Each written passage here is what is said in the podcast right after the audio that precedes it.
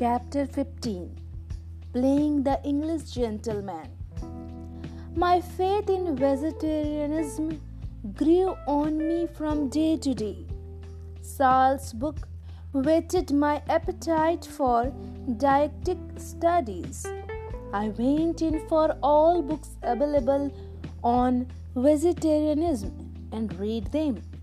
One of these, Howard Williams' The Ethic of Diet, was biographical history of the literature of human dietetics from the earliest period to the present day.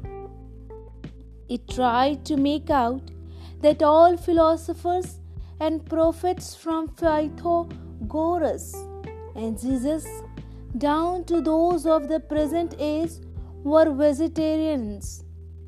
Dr. Anna Kingsford's The Perfect Way in Diet was also an attractive book. Dr.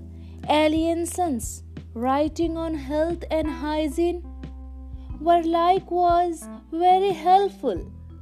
He advocated a curative system based on regulation of the dietary of patients. Himself a vegetarian, he prescribed for his patients also a strictly vegetarian diet. The result of reading all this literature was that dietetic experiments came to take an important place in my life.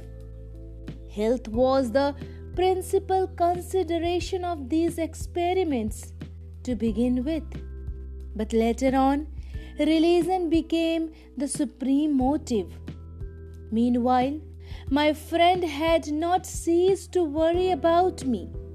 His love for me led him to think that if I persisted in my objections to meat eating, I should not only develop a weak constitution but should remain a duffer because I should never feel at home in English society.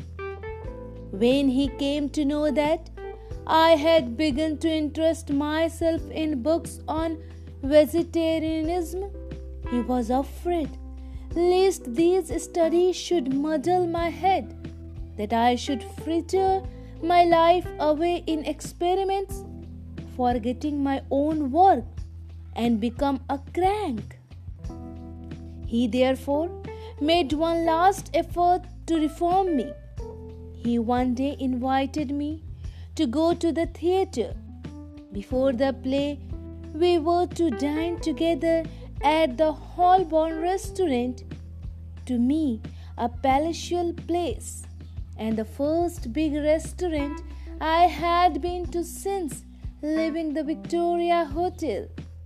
The stay at that hotel had scarcely been a helpful experience, for I had not lived there with my wits about me.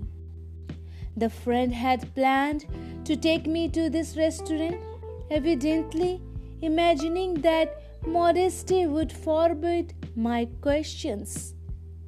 And it was a very big company of dinners, in the midst of which my friend and I sat sharing a table between us. The first course was soup. I wondered what it might be made of, but durst not ask the friend about it. I therefore summoned the waiter. My friend saw the movement and sternly asked across the table what was the matter. With considerable hesitations, I told him that I wanted to inquire if the soup was a vegetable soup.